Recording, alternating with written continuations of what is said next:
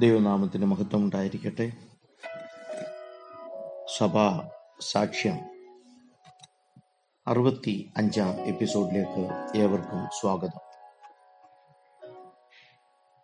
ഭക്ത് സിംഗ് തന്റെ സഹോദരിയെ കാണാനായി പാകിസ്ഥാൻ കറാച്ചിയിലെത്തി.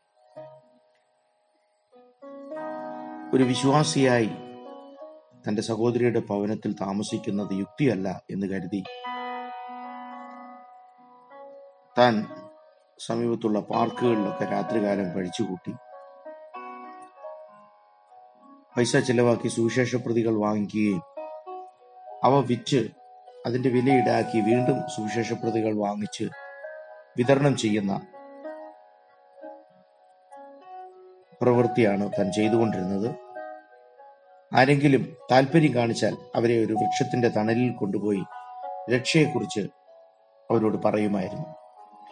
അങ്ങനെ ഒരിക്കൽ മാർക്കറ്റിൽ കൂടി യാത്ര ചെയ്യുമ്പോൾ ഒരു യൗവനക്കാരൻ കടന്നുപോയി. സംസാരിക്കാൻ ശ്രദ്ധിച്ചു ശ്രമിച്ചപ്പോൾ അദ്ദേഹം തന്നെ ഒഴിഞ്ഞു പോകുവാനാണ് ശ്രമിച്ചത്. എന്നാൽ ഒട്ടും വിട്ടുകൊടുക്കാതെ ഭഗത് സിംഗ് തന്റെ രക്ഷയുടെ അനുഭവം പങ്കുവയ്ക്കുവാനായി ആഗ്രഹിച്ചു. എന്നാൽ തനിക്ക് ഇതൊന്നും കേൾക്കണ്ട. എന്റെ ജീവിതം എടുത്തു ആത്മഹത്യ മാത്രമാണ് തന്റെ ഒരേ ഒരു ആശ്രയം. ഇത് കേട്ട ഭഗത് സിംഗ് ഒരു ദിവസം കൂടി കാത്തിരിക്കുവാൻ. നാളെ നീ നീ ആഗ്രഹിക്കുന്നത് പോലെ ജീവിതം ഒടുക്കിക്കോളൂ.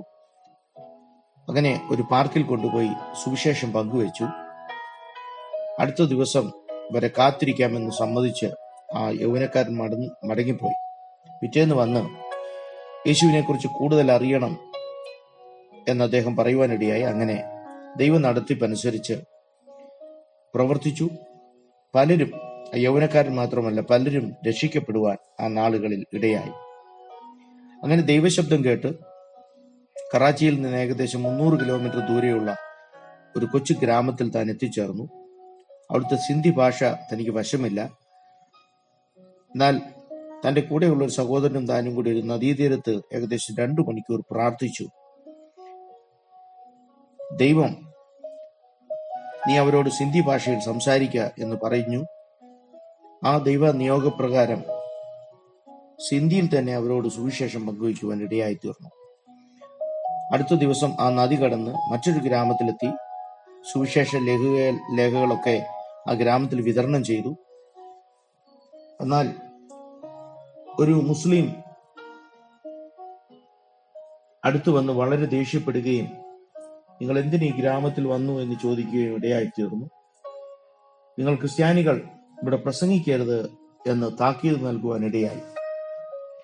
എന്നാൽ ഭഗത് സിംഗ് മറുപടി കൊടുത്തത് ഞങ്ങളായിട്ട് വന്നതല്ല ദൈവം ഞങ്ങളെ അയച്ചതാണ്.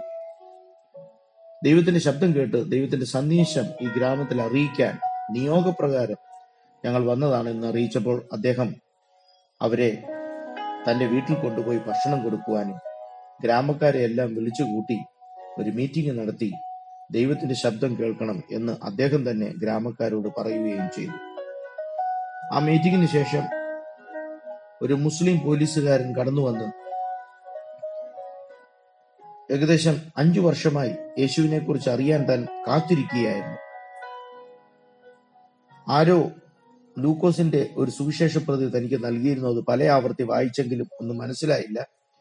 അന്ന് രാത്രി മുഴുവൻ ഇരുന്ന് ഭഗത് സിംഗ് ദൈവവചനം അദ്ദേഹവുമായി പങ്കിടുവാൻ ഇടയായി തീർന്നു സിന്ധിലെ പല ഗ്രാമങ്ങൾ സുവിശേഷവുമായി കടന്നുപോയി. മിക്കതും ഒരു മിഷണറി പോലും കടന്നുചെല്ലാത്ത സ്ഥലങ്ങളായിരുന്നു. ആയിരത്തി തൊള്ളായിരത്തി മുപ്പത്തി അഞ്ച് മെയ് നാലാം തീയതി കൊറ്റ എന്ന സ്ഥലത്ത് പ്രവർത്തനത്തിനെത്തി. എന്നാൽ മെയ് മുപ്പത്തി ഒന്നിന് ഭയാനകമായ ഒരു ഭൂമി കുലുക്കം അവിടെ ഉണ്ടാകുവാൻ ഇടയായി തീർന്നു. നിമിഷങ്ങൾക്കുള്ളിൽ ഏകദേശം അമ്പത്തി എണ്ണായിരം ജനം മരിക്കുവാൻ ഇടയായി തീർന്നു. അന്ന് രാത്രി അന്ന് നടത്തിയ മീറ്റിംഗിൽ ആ ഭൂകമ്പത്തിന് മുമ്പ് നടത്തിയ മീറ്റിംഗിൽ ഏകദേശം അമ്പത്തിയെട്ട് പേരോളം മീറ്റിംഗിന് ശേഷം ഓരോരുത്തരായി പ്രാർത്ഥനയ്ക്ക് കടന്നു വന്നു. അവർ പാപങ്ങളെ ഏറ്റുപറഞ്ഞ് ഉപേക്ഷിച്ച് യേശുവിനെ രക്ഷകനായി സ്വീകരിക്കുവാൻ ഇടയായി തീർന്നു അന്നത്തെ മീറ്റിംഗിന് ശേഷം രാത്രി പന്ത്രണ്ടര വരെ ഓരോരുത്തർക്കായി പ്രാർത്ഥിച്ചു വളരെ ക്ഷീണിതനായിരുന്നു. എന്നാൽ തന്റെ ടെന്റിൽ താൻ വിശ്രമിക്കുമ്പോൾ രക്ഷിക്കപ്പെടാത്തവർക്ക് വേണ്ടി പ്രാർത്ഥിക്കുവാൻ ദൈവം ഇടപെടുന്നതായി തനിക്ക് മനസ്സിലായി. അങ്ങനെ രാത്രിയിൽ താൻ പ്രാർത്ഥനയ്ക്ക് പ്രാർത്ഥനയിൽ ചിലവഴിച്ചു. അന്ന് രാത്രി മൂന്ന് മണിക്കാണ് വലിയ ഭൂകമ്പം ഉണ്ടാകുന്നത്. ആ പ്രാർത്ഥന അതിനുശേഷം അഞ്ചു മണി വരെ തുടർന്നു. അന്ന് മീറ്റിംഗിൽ പങ്കെടുത്തവർ രണ്ടുപേര് മാത്രമാണ് മരണമടഞ്ഞത്. ബാക്കി എല്ലാവരെയും ദൈവം ഒരസ്ഥി പോലും പൊട്ടാതെ സൂക്ഷിക്കുവാൻ ഇടയായി തീർന്നു. ഏകദേശം രണ്ടാഴ്ച അവിടെ താമസിച്ചു രക്ഷാപ്രവർത്തനവും ട്രാക്ട് വിതരണവും ഒക്കെ നടത്തി. കുട്ടികൾക്ക് പുതയ്ക്കാൻ ഉള്ള വസ്ത്രം പോലും ഇല്ലായിരുന്നു വലിയ വലിയ ബിൽഡിങ്ങുകളും എല്ലാം വീണ് വല്ലാത്ത ഒരു ഭീകര അന്തരീക്ഷമായിരുന്നു. എന്നാൽ താൻ പ്രാർത്ഥനയായി തന്റെ പ്രാർത്ഥനയുടെ ഫലമായി ഏതോ പട്ടാളക്കാർ കൊടുത്തുവിട്ട എഴുപത്തിരണ്ട് പുതിയ ബ്ലാങ്കറ്റുകൾ തനിക്ക് ലഭിക്കാൻ ഇടയായി തീർന്നു. തന്റെ സാക്ഷ്യം ആ രക്ഷാപ്രവർത്തനം നടത്തുമ്പോൾ എന്താവശ്യമാണോ മുട്ടുമേൽ നിന്ന് പ്രാർത്ഥിക്കുമ്പോൾ ദൈവം അത് എത്തിച്ചു കൊടുക്കുന്നതായിരുന്നു അവിടെ സംഭവിച്ചുകൊണ്ടിരുന്നത്. അവിടെ വിതരണം ചെയ്യാൻ ആവശ്യമായ തുണികളും ആഹാര സാധനങ്ങളും എല്ലാം ദൈവം അത്ഭുതകരമായി ആ സ്ഥലത്ത് തന്റെ പ്രാർത്ഥന മുഖാന്തരം എത്തിച്ചു എന്നുള്ളതാണ് തന്റെ സാക്ഷ്യം. ഒരിക്കൽ താൻ സൗത്ത് ആഫ്രിക്കയിൽ സുവിശേഷം പ്രസംഗിക്കുമ്പോൾ ആ ഗ്രാമത്തലവനും അദ്ദേഹത്തിന്റെ ഭാര്യയും ഒരു വലിയ ജനക്കൂട്ടവും അന്ന് വചനം കേൾക്കുവാനായി കടന്നു വന്നിട്ടുണ്ടായിരുന്നു. തന്റെ വചന ശുശ്രൂഷയിൽ അല്പസമയം കഴിഞ്ഞപ്പോൾ ആ ഗ്രാമത്തലവന്റെ ഭാര്യ വാവിട്ട് കരയുവാൻ തുടങ്ങി. അവർ പറഞ്ഞത് ആർ എന്നെ സഹായിക്കും. ഈ പാപത്തിന്റെ ബന്ധനത്തിൽ നിന്ന് ആർ വിടുവിക്കും. നാളുകളായി സഭയിൽ കടന്നു പോകുന്നവരാണ് എന്നാൽ പരിശുദ്ധാത്മാവ് ഇടപെട്ടപ്പോൾ ഉണ്ടായ പാപബോധത്താൽ അവരവരുടെ പാപങ്ങൾ അവർ ചെയ്തു കൂട്ടിയ കുറ്റങ്ങൾ തെറ്റുകൾ വിളിച്ചു പറയുവാൻ തുടങ്ങി. മദ്യലഹരിയിലായിരുന്ന അവർ ഒരിക്കൽ വീഴുകയും തന്റെ പുറത്ത് കെട്ടി സൂക്ഷിച്ചിരുന്ന ആദ്യ പുത്രൻ ആ വീഴ്ചയിൽ മരിക്കുവാനും ഇടയായി. അങ്ങനെ ചെയ്തു കൂട്ടിയ കൊലപാതകങ്ങൾ പാപങ്ങളെല്ലാം താൻ വിളിച്ച് ഏറ്റുപറഞ്ഞ് മാനസാന്തര അനുഭവത്തിലേക്ക് കടന്നു വരുവാൻ ഇടയായി തീർന്നു. അവർ അന്ന് യഥാർത്ഥ രക്ഷയുടെ സന്തോഷം പ്രാപിച്ചാണ് മടങ്ങിപ്പോയത്. ആയിരത്തി തൊള്ളായിരത്തി നാൽപ്പത്തി ഒന്നിൽ പല പ്രാദേശിക സഭകൾ സ്ഥാപിക്കുവാൻ ദൈവം ഭക്ത് സിംഗിനെ ഇടയാക്കി. ആയിരത്തി തൊള്ളായിരത്തി നാൽപ്പത്തി ഒന്ന് ജൂലൈ പന്ത്രണ്ടിനാണ് മദ്രാസിൽ യഹോവ ഷമ്മ എന്ന ആദ്യ പ്രാദേശിക സഭ സ്ഥാപിക്കുന്നത്.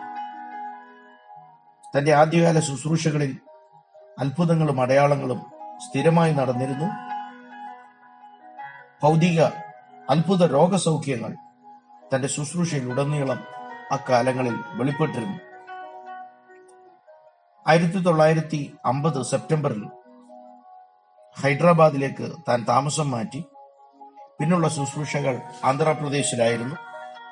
ഏലീം എന്ന സഭ സ്ഥാപിക്കുകയും പുതിയ നിയമ വചന അടിസ്ഥാനത്തിലുള്ള ഏകദേശം പതിനായിരത്തോളം പ്രാദേശിക സഭകൾ അവിടെ സ്ഥാപിക്കുവാൻ കർത്താവ് തനിക്ക് കൃപ നൽകി.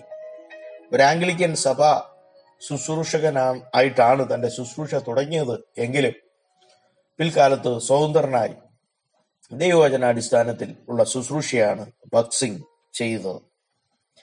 അസംബ്ലീസ് എന്ന പേരിൽ ആന്ധ്രയിലുടനീളം അനേക സഭകൾ സ്ഥാപിച്ചു. അതിനുശേഷം ഇന്ത്യയുടെ മറ്റു ഭാഗങ്ങളിലേക്കും ഈ പ്രവർത്തനങ്ങൾ വ്യാപിപ്പാൻ ഇടയായിത്തീർന്നു. തന്റെ ശുശ്രൂഷ അവിടെ മാത്രം ഒതുങ്ങിയില്ല. പാകിസ്ഥാനിലും ശ്രീലങ്കയിലും ഓസ്ട്രേലിയയിലും ലോകത്തിന്റെ പല ഭാഗങ്ങളിലും ദൈവസഭ സ്ഥാപിക്കുവാൻ ആ ഭക്തനെ ദൈവം ഇടയാക്കി. ഒരു നല്ല എഞ്ചിനീയറായി ഇന്ത്യയിൽ കടന്നു വന്ന് ധനം സമ്പാദിക്കണം എന്ന് വിചാരിച്ച് ഒരു സർദാർ കുടുംബത്തിൽ നിന്ന് കടന്നുപോയ ഭക്തസിംഗ് മുട്ടുമേൽ നിന്ന് പ്രാർത്ഥിക്കുമ്പോൾ ദൈവത്തിന്റെ അഭിഷേകം തന്റെ മേൽ ഇറങ്ങുകയും തനിക്ക് അന്ന് ലഭിക്കാമായിരുന്ന മാന്യമായ ജോലിയും എല്ലാം വിട്ടുകളഞ്ഞ് തെരുവുകളിലും പാർക്കുകളിലും പാർത്തുകൊണ്ട് യേശുക്രിസ്തുവിന്റെ സുവിശേഷം അറിയിച്ചു. പതിനായിരക്കണക്കിന് കൂട്ടങ്ങൾ പ്രാദേശിക സഭകൾ സ്ഥാപിപ്പാൻ ദൈവം അദ്ദേഹത്തെ ബലപ്പെടുത്തി. എന്നെ കേൾക്കുന്ന മാന്യ ശ്രോതാക്കളെ നമ്മൾ കൊടുക്കുന്ന ഒരു സുവിശേഷ പ്രതി നമ്മൾ ഒരാളോട് യേശുക്രിസ്തുവിനെ കുറിച്ച് പറയുന്നത് ഒരു വ്യക്തിയെ മാത്രമല്ല അതിലൂടെ പല സഭകൾ സ്ഥാപിക്കപ്പെടുവാൻ അത് കാരണമായേക്കാം. ദൈവം നിങ്ങളെ ധാരാളമായി അനുഗ്രഹിക്കട്ടെ.